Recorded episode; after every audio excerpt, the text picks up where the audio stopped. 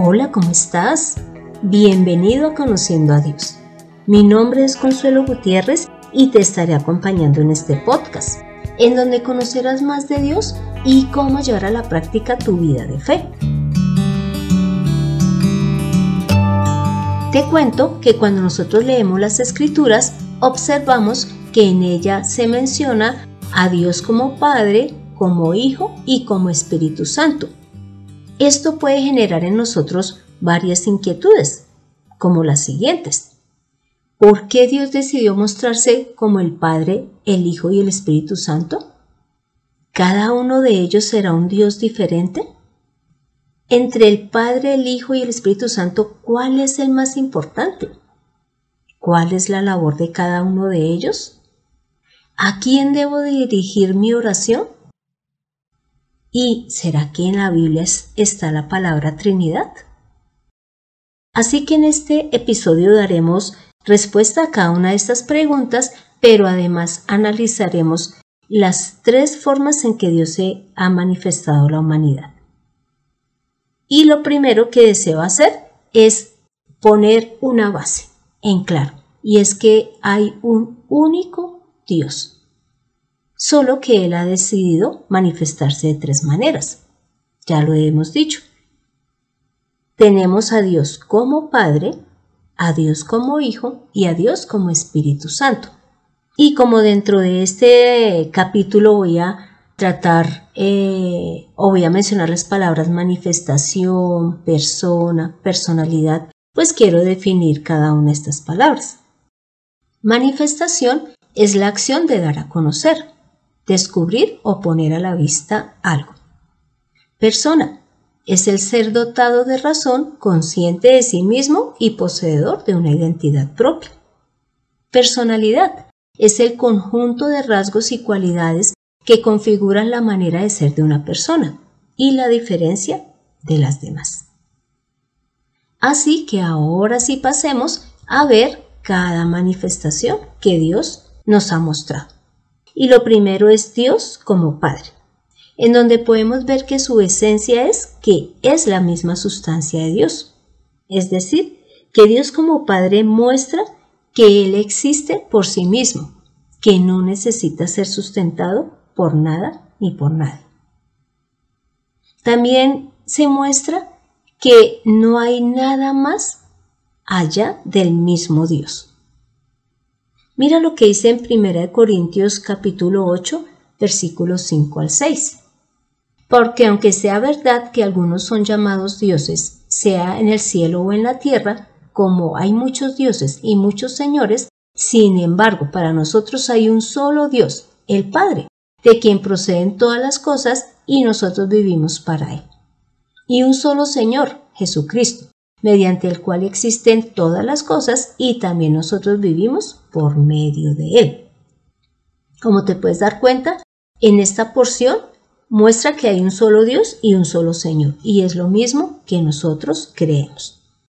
Ahora la labor de Dios Padre, ¿cuál es? Pues resulta que en esta manifestación Dios lo que hace es definir y establecer el plan eterno. Establece su voluntad la cual podemos encontrar en las escrituras y es y partiendo de ese plan y de esa voluntad que él tiene o de ese deseo que él tiene eh, para la humanidad da las instrucciones. Ahora pasemos a ver a Dios como Espíritu Santo.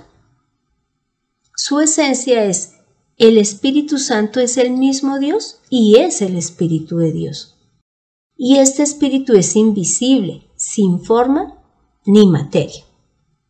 ¿Por qué sabemos que es el Espíritu de Dios? Porque inclusive en Joel 2, 27 al 29, Dios dice que va a derramarte su Espíritu sobre toda carne.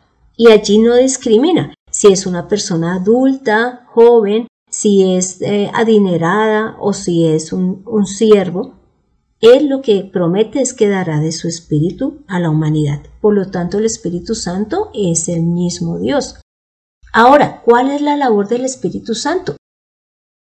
Es preservar y mantener la voluntad de Dios, testificar del Padre y del Hijo, darle la gloria al Padre y al Hijo, Y él también se presenta o se le conoce como el ayudador, el abogado de Jesús. Y cuando él habita en la persona que cree, él ayuda a preservar ese, esa nueva persona, esa nueva identidad que está teniendo esta persona al creer en Dios. Estas son las labores del Espíritu Santo. Ahora veamos a Dios como Hijo, pues su esencia es ser el Hijo de Dios y es la imagen de la forma de Dios. Jesús o el Hijo de Dios es la misma eh, o es la parte visible de Dios. Nosotros podemos leer que Jesús es el mismo Dios porque eh, Dios Padre en Hebreos 1.8 menciona, dice lo siguiente de Jesús. Dice, tu trono, oh Dios, por el siglo del siglo, cetro de equidad es el cetro de tu reino. Ahora veamos las labores del Hijo de Dios. Como Él está en físico, lo primero que hace es revelar al Padre. Nos enseña su nombre. Él enseña y da cumplimiento a la voluntad de Dios, porque Él solo hace las obras del Padre y habla el mensaje que Dios le ha dado. Además, hace que nosotros veamos a Dios ya como un ser real, porque si existe un Hijo, existe el Padre. Jesús además evita que tengamos un concepto abstracto de Dios. Jesús también glorifica al Padre, juzga a Satanás, nos acerca a Dios y es nuestro Salvador porque es quien eh, paga por nuestros pecados y nos limpia con su sangre. Así que esto que acabamos de hacer, de mostrar la esencia de Dios como Padre, como Hijo y Espíritu Santo y las labores de cada uno, contestaría ya las preguntas de cuál es eh, el trabajo de cada uno de ellos y cómo es Dios como Padre, como Hijo y como Espíritu Santo. Así que ahora podemos seguir contestando las demás preguntas. Y la primera es ¿por qué Dios escogió mostrarse como Padre, como Hijo y como Espíritu Santo y no quedarse eh, sencillamente siendo Dios y ya? Pues resulta que como Padre hace que nosotros lo veamos más cercano y Dios tiene un comportamiento de amor, de guía y de disciplina con todo el que ha creído y se hace su Hijo. Entonces, no es lo mismo hablar de Dios que hablar de Dios Padre, porque ya allí se presenta una relación con los hombres. Inclusive eh, cuando Dios se presenta como Padre, también habla de que nos, nos santifica y nos guarda en Cristo Jesús. Ahora, ¿por qué Dios? Ah, bueno, y ya vimos que eh, como Padre se muestra como autoridad, tanto que es el que presenta el plan eterno y pues da las instrucciones al Hijo y al Espíritu Santo de lo que se ha de hacer. Entonces, ahora Dios, ¿por qué se presenta como Hijo? Pues porque es la manera en que se revela al hombre y que hace ver que Dios no es un ser abstracto o filosófico o de la imaginación, sino que si hay un Hijo es porque hay un Padre y porque ya a Jesús lo pudimos palpar y sabemos que Jesús es la imagen misma de Dios. Entonces ahora podemos tener una imagen de Dios Padre. Y además es porque a través de Jesús eh, o en Jesús habita la plenitud de Dios. Y como habita la plenitud de Dios, eso también hace que nosotros nos sintamos tranquilos, completos en el mismo Dios. La siguiente pregunta es, ¿por qué se presenta como Espíritu Santo? porque resulta que Él también viene a habitar en nosotros. Ya no es como en el Antiguo Testamento que Él se presentaba o se acercaba a la persona mientras daba el mensaje que necesitaba eh, entregar al pueblo y luego se retiraba. Ahora el Espíritu Santo habita en nosotros. ¿Con qué finalidad? Con la de guiarnos, darnos a conocer la voluntad del Padre, recordarnos y enseñarnos las palabras de Jesús y además para darle la gloria tanto al Hijo como a, sí mismo como Padre. Entonces por eso Dios se manifiesta como Espíritu Santo, para venir a habitar en nosotros. La segunda pregunta es, ¿Dios Padre, Hijo y Espíritu Santo son tres dioses diferentes? La respuesta es no.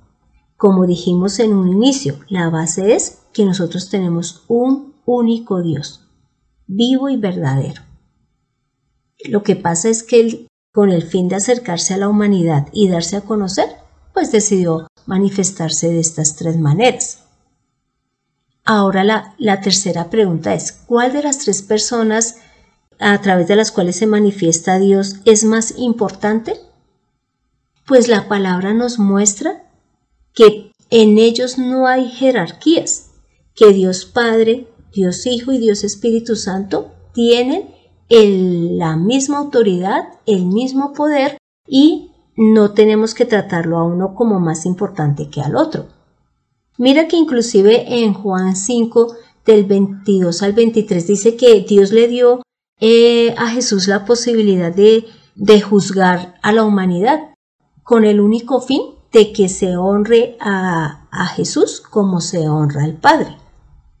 Y en Marcos 3 del 28 al 29 eh, Dios muestra a través de Jesús que no se puede blasfemar contra el Espíritu Santo, que cualquier otro pecado se nos es perdonado menos la blasfemia contra Él. Esto muestra que Dios le está dando la misma importancia a Jesús como Hijo y al Espíritu Santo. Y lógicamente nosotros tendemos siempre a darle mayor importancia a Dios como Padre.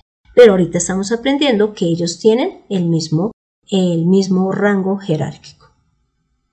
Ahora la cuarta pregunta es, ¿debemos orar a cada uno de ellos o a quien dirijo la oración? Pues te cuento que Jesús nos enseñó que debemos de orar es al Padre, y eso lo encontramos en todas las escrituras. Siempre las personas se dirigían a Dios Padre. Lo que pasa es que también Jesús nos enseñó que se ora es en su nombre. Por eso es que al final de cada oración decimos y hemos orado en el nombre de Jesús.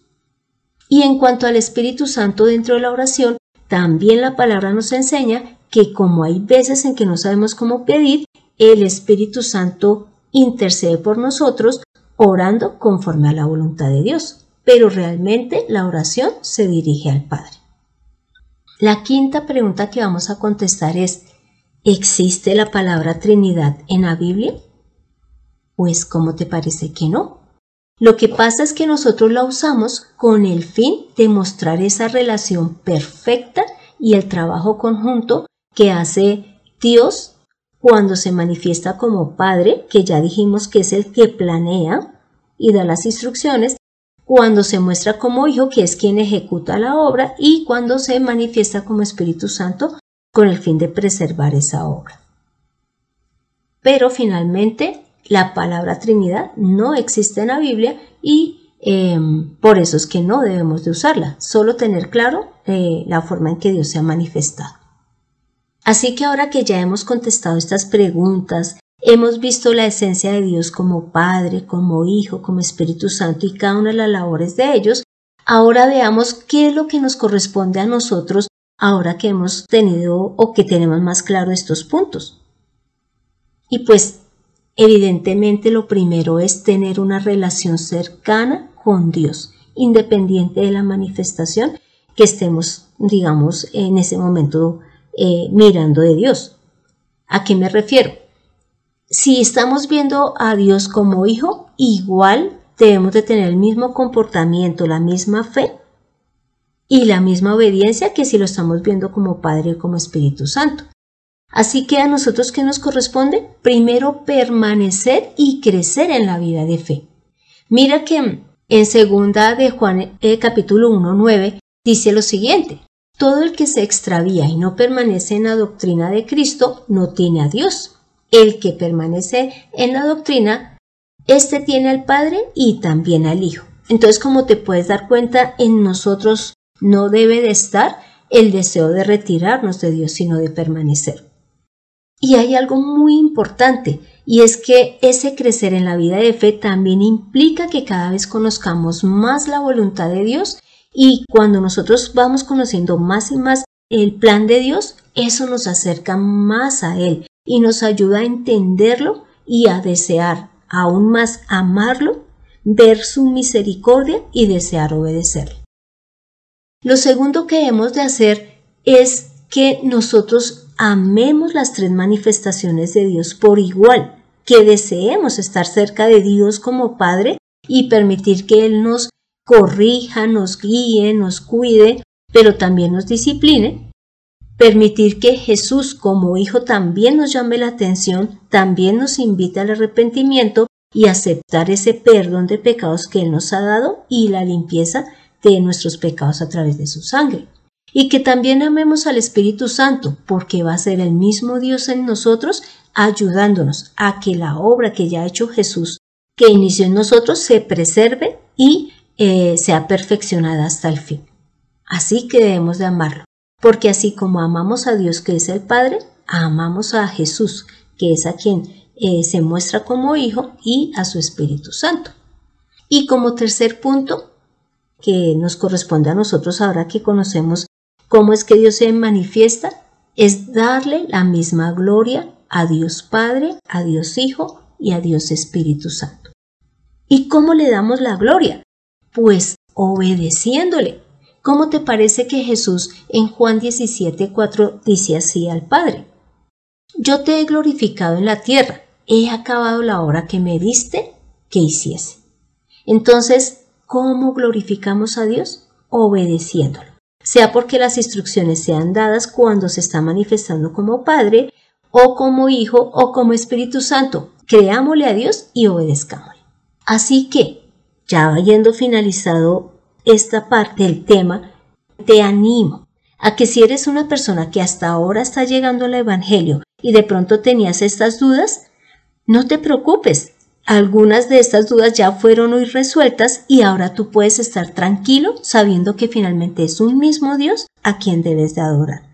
Pero la invitación es también a que leas cada vez más la palabra para que conozcas de Dios y de cómo Él obra en ti a través de cada una de sus manifestaciones. Pero si de pronto eres de los que está pensando o no cree en Dios, por lo mismo que dices, bueno, al fin que Dios es Padre, Dios es Hijo, es Espíritu Santo, ¿qué pasa ahí? Pues ya hoy creo que te ha quedado más claro cómo son las manifestaciones de Dios y cuál es la finalidad al manifestarse como Padre, como Hijo, como Espíritu Santo. Pero en ti debe estar la certeza de que hay un solo Dios, el que tiene el plan perfecto, dentro de los cuales está que tú te acerques a Él. Así que te animo a que también leas la palabra, ores y busques cada vez más de Dios. Entonces ya, para terminar este episodio, quiero leer 1 Timoteo 3:16 que dice así. E indiscutiblemente grande es el misterio de la piedad. Dios fue manifestado en carne, justificado en el Espíritu, visto de los ángeles, predicado a los gentiles, creído en el mundo, recibido arriba en gloria.